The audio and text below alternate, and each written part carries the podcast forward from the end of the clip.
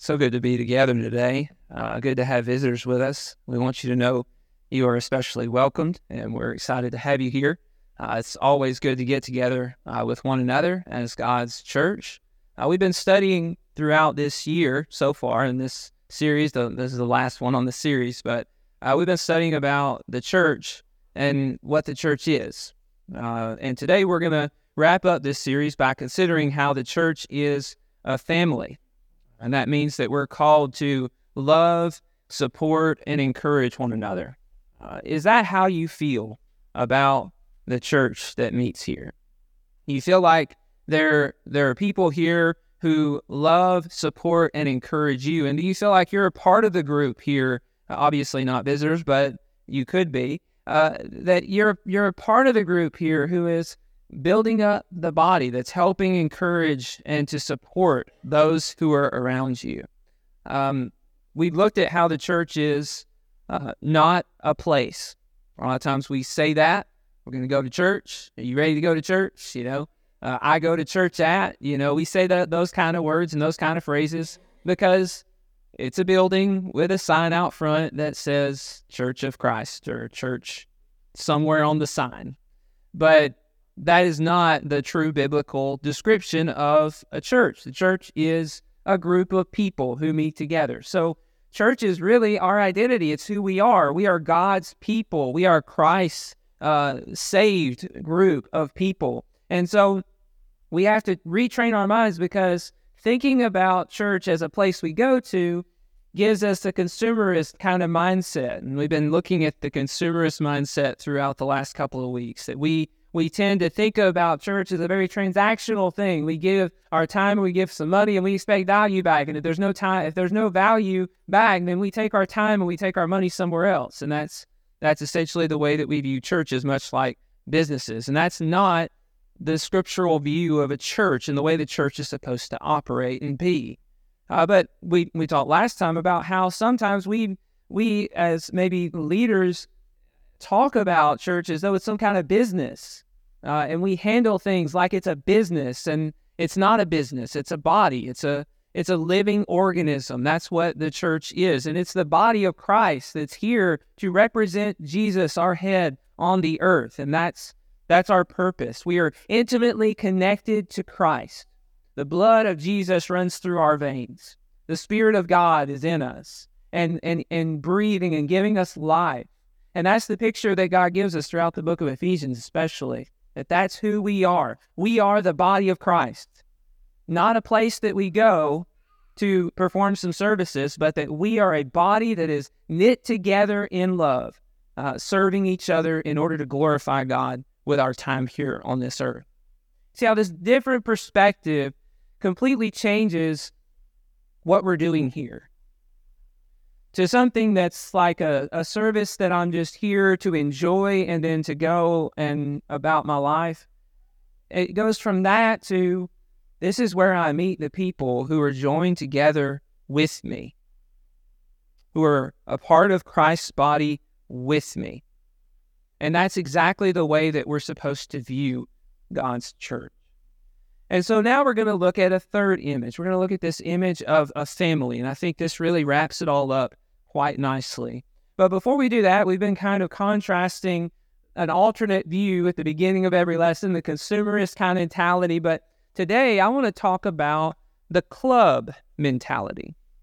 Not quite the consumerist mentality, but more so the club mentality. This may be a, an, a mentality that, that many of us have without realizing we have it, and it may be prevalent among churchgoers that uh, the church is a club. And let's think about this for a second because it's interesting. Clubs and churches are very similar in many ways. Whenever you think about a club, maybe a country club, or maybe um, in in our case a taekwondo club uh, that our kids are in, or basketball, or soccer club, or whatever the club is, or photography club, or what. I mean, you got tons of clubs you can go to nowadays. Whenever you think about clubs, you think about some expectations for membership. There are expectations in membership in clubs that you would attend certain events and activities that the club puts on and that you would be a part of that. There are expectations that you would maybe pay a certain amount or do a certain thing in order to be a part of this club. So in churches, there's similar things that happen, right? There's expectations on uh, membership that someone would fulfill a certain requirement, a base level requirement, in order to be considered a member. Uh, and so there's similarities there. There are events and activities in the church. So there's similarities there. And there's usually a similar dress. And there's usually similar standards. And there's usually similar values. And there's usually a similar interest that everybody is getting together and sharing with one another. And it overall sets them apart from the outsiders. They are a part of this club. They are, uh, and everyone else is not a part of this club. And so uh, in the church, we have very similar kind of scenario. Similarities abound between a church and a club. But a church is not a club, is it? Are these two things the same? Would we consider the church to be a club that we are a part of? Usually we join clubs through shared interests. In the case of a church, the shared interest is spiritual interests. Is that is that the way it is that we just have a this is just a group of people who gather together because we have a shared spiritual interest and that's the extent of it. A lot of times clubs get together but their connections are very shallow. See, they come to a country club or they come to a meeting of people who, who do the same thing, whatever that thing is, and they say hi and they get to know the person a little bit, but there's nothing deeper in that. It's just shallow. It's, yeah, we like the same things. We could kind of be friends with one another. Now, I don't want to know all the depth and the details of the things that are going on in your life, but we share a common interest so we can get along together and be just fine. And that's the way clubs are. And churches can follow this exact path to where we get together because we have shared interests and we can talk about some similar things and but it's all just shallow. It's not deep. I don't really care about the depths of the things that are going on in your life. I mean, I'm not here for that. I'm here because I'm interested in spiritual things. I'm not interested in your personal life, you know, kind of a an attitude or a mentality. Well, open up your Bibles to Matthew chapter 12. Matthew chapter 12, beginning in verse 48. And listen to what Jesus said. In the context, his mother and, and brothers had come and they were they were trying to get his attention as he was teaching the crowds. And verse 48 it says, but he, he replied to the man who told him his mother and brothers were coming, Who is my mother and who are my brothers?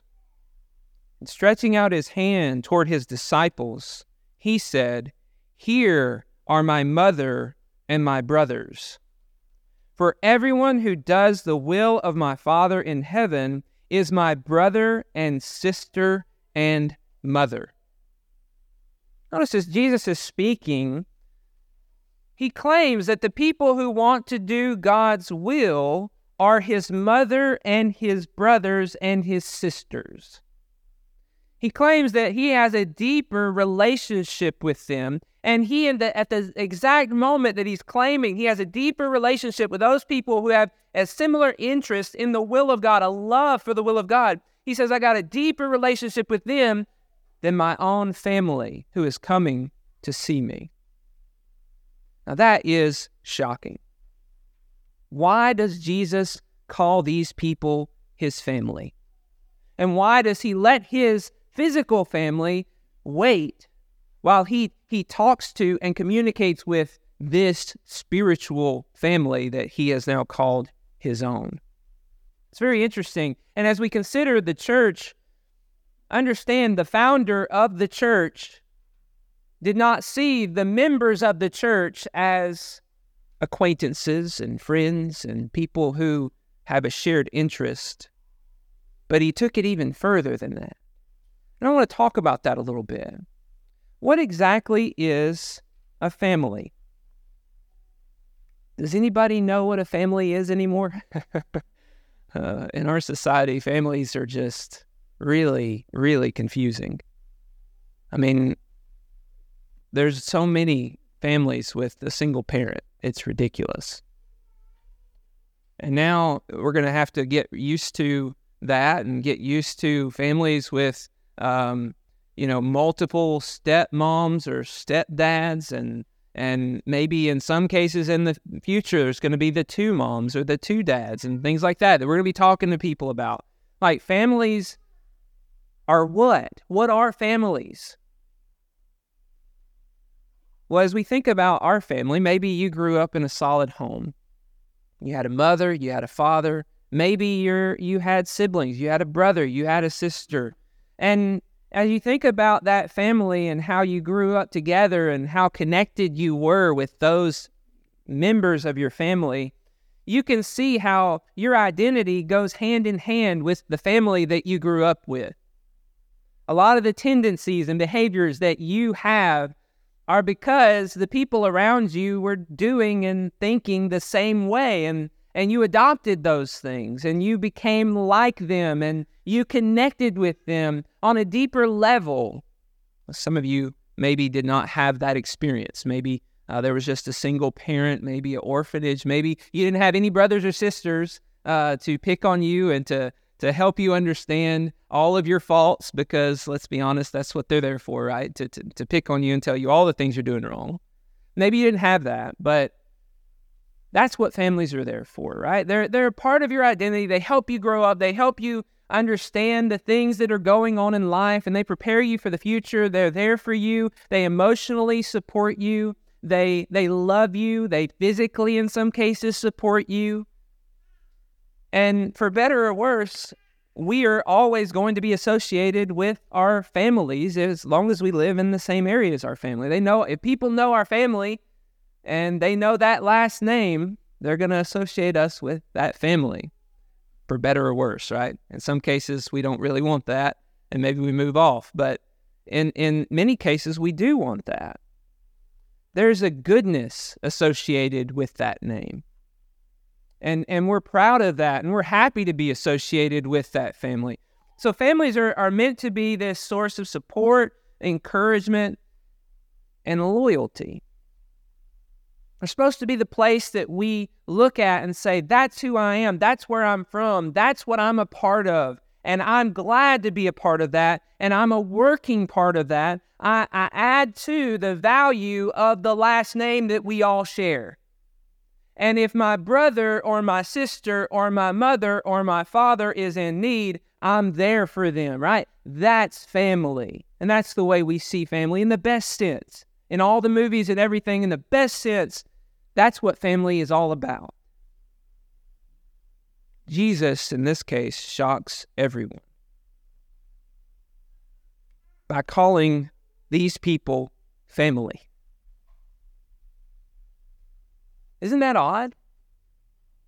Well, we know what family is, and this, this is not his family. Look at Luke 14. He says something even more shocking. Luke 14, verse 25.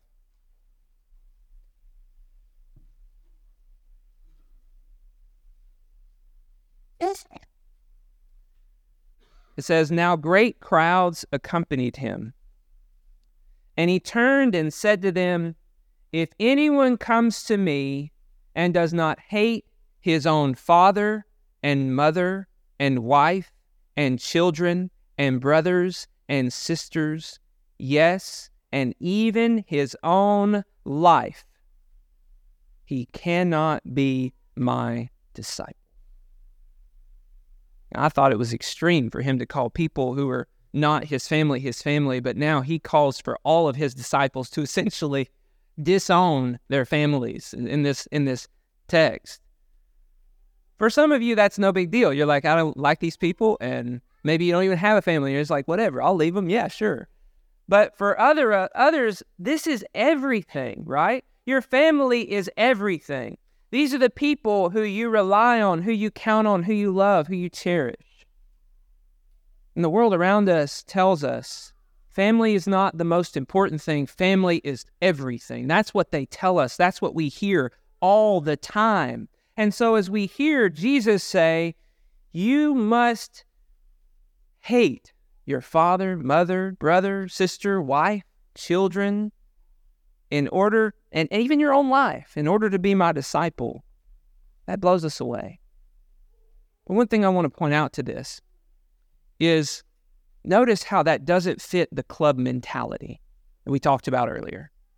Remember the club? You got all these people around you that you're you know and you have shared interest with, and it's real shallow kind of thing. Well, notice Jesus isn't joining a club. He's rejecting his family and he is taking on a new family. And notice Jesus is not telling us to join a club. He's telling us abandon your family in order to be a part of this family, in order to be a part of what I am giving you, because ultimately he's calling for us to be a part of a new family. He's telling us to gain family. Whenever his disciples are asking about uh, what what they'll receive, because they did leave their family, they left everything in order to follow Jesus. Jesus, uh, Peter says, "See, we've left everything and followed you. What then will we have?" And Jesus said to them, "Truly I say to you, in the new world, the Son of Man will sit on his glorious throne." You have followed me will also sit on the 12 thrones, judging the 12 tribes of Israel. And everyone who has left houses and brothers and sisters, or father, or mother, or children, or lands for my name's sake will receive a hundredfold and will inherit eternal life.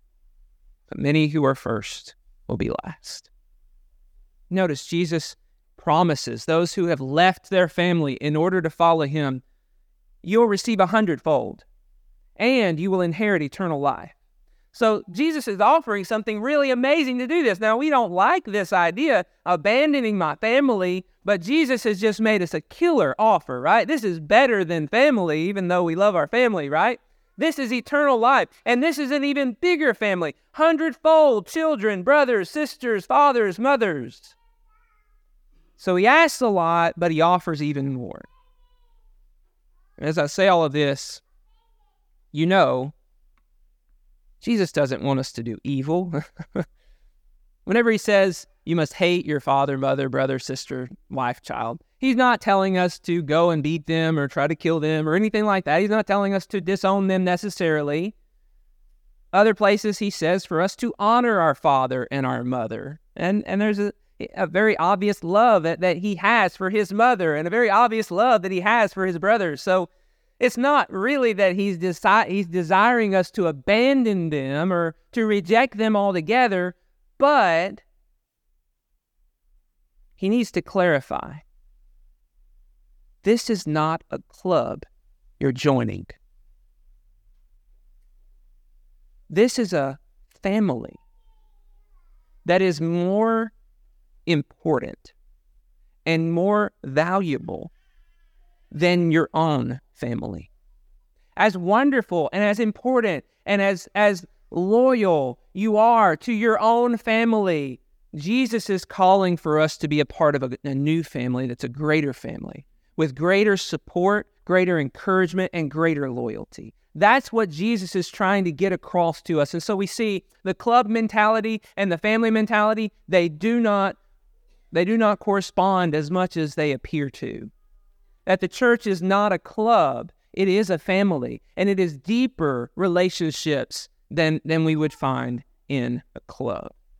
So, our goal is to join ourselves to this family, to buy in to the values, the beliefs, and the direction that our Father and our elder brother are giving to us.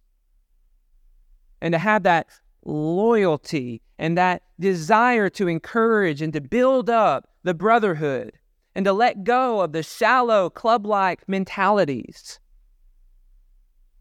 Remember, I was growing up, I had a great family, loved my family. And whenever I was in high school, my brother had already graduated and he came back and he took me fishing and he told me, don't get mixed up in this, this, this, and this. Don't throw your life away. He served me and he, he cared for me and he encouraged me and he was loyal to me. And that's what we're called to be with one another, to have that love and that desire to build up one another. And so, what would it look like if we believe this? If we all loved God's will and we considered one another family, what would that look like? It would look like us being there for each other in hard times. I know some of you have been through really, really difficult times in the last few years since I've been here. And some of you have been through hard times before I was even here. And I see the remnants of it. In Galatians 6, Paul tells us, bear one another's burdens. The idea of a burden is a crushing weight. And if you're being crushed by a weight and you're all alone, there's not much hope. But the beauty of this relationship that we're supposed to have with one another is we're supposed to be able to share. This is a crushing weight that I'm under with our brother, and our brother is supposed to come and help us lift that weight up so that we can get out from underneath it.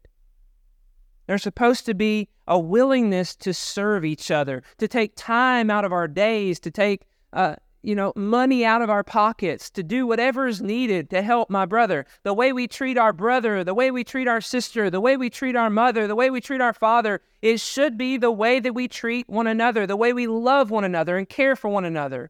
There should be no difference because this isn't a club where those people have their problems and I have my problems and we don't intermix because we're really just strangers who have similar interests. That's not the way family works. In a family, we care for one another. Sometimes that means we have hard conversations with each other. Sometimes we disagree. You ever done that in your family? Sure. But at the end of it, we love and we respect one another. And we value the relationship too much to just let it be destroyed. That's my family. A lot of times we say we only get one of them. This is it. These people who are around us, who are part of our family, will be our family for all eternity. So long as we are encouraging and building them up and keeping them on the right path. So we should be loving and respecting one another even after we disagree. We should come back and love each other and respect each other and mend what's broken and build that relationship the way it's supposed to be. And we should all know that we can count on one another. We can forgive each other, we can be patient with each other, and we can strengthen and encourage one another to persist in the goals that God has given us to glorify His name. You know, we're all very different people. We come from different places. Some of us are from Alabama, some of us are from Ohio. I know Mark's from Ohio. Some of us from North Alabama, some of us Tennessee. All of us all over the place, right? Mississippi.